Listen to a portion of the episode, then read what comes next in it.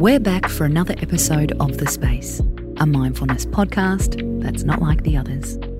I'm your host, Casey Donovan, alongside our writer, Amy Molloy.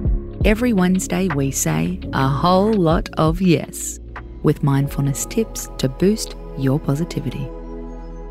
We all want to say a whole lot of yes in the bedroom, and not just like that. We'd also love to wake up feeling positive every morning. Of course, that's not a realistic goal. Sometimes we wake up feeling anxious for no good reason.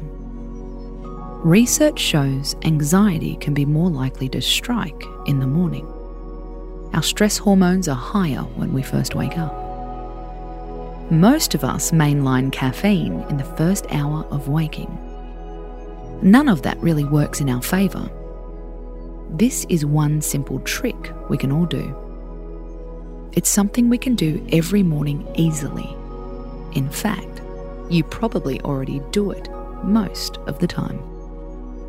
Experts say making your bed can positively impact your mood. In fact, it can set your mood for the entire day. Let's pull back the covers and delve into this further. If you make your bed every morning, you will have accomplished the first task of the day. This is according to William H. McRaven, author of the book Make Your Bed. Yes, there's an entire book inspired by it. It's all about how small things can change your life and maybe the world. He says making the bed gives us a small sense of pride. This encourages us to do another task, and another, and another. It's called a keystone habit. Keystone habits are things that kickstart a chain of other good decisions and give you a sense of taking charge. By the end of the day, that one task will have turned into a series of successful actions. There's also the declutter effect. Research shows that a cluttered environment can lead to feeling overwhelmed and increased anxiety. It didn't matter as much when we used to leave our homes for work every morning. See you later, messy covers. But now there's a generation of people working from their bedrooms, maybe working from their beds. Imagine what that does for our sense of order and calmness. Finally, you can use bed making as a barometer.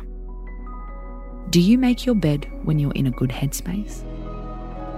Does it turn to chaos when you're struggling?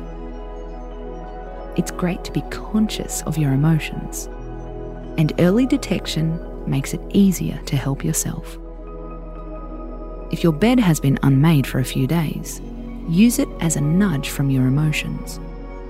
Give yourself some extra love talk to a friend, check in with your therapist, or get one. Who knew we could get this all from a bed? We knew we loved our bed for a reason. You've been listening to The Space with me, your host, Casey Donovan, a podcast written by Amy Molloy. We're back tomorrow with another mood boosting topic how a doodle can transform your to do list. Until then, space out.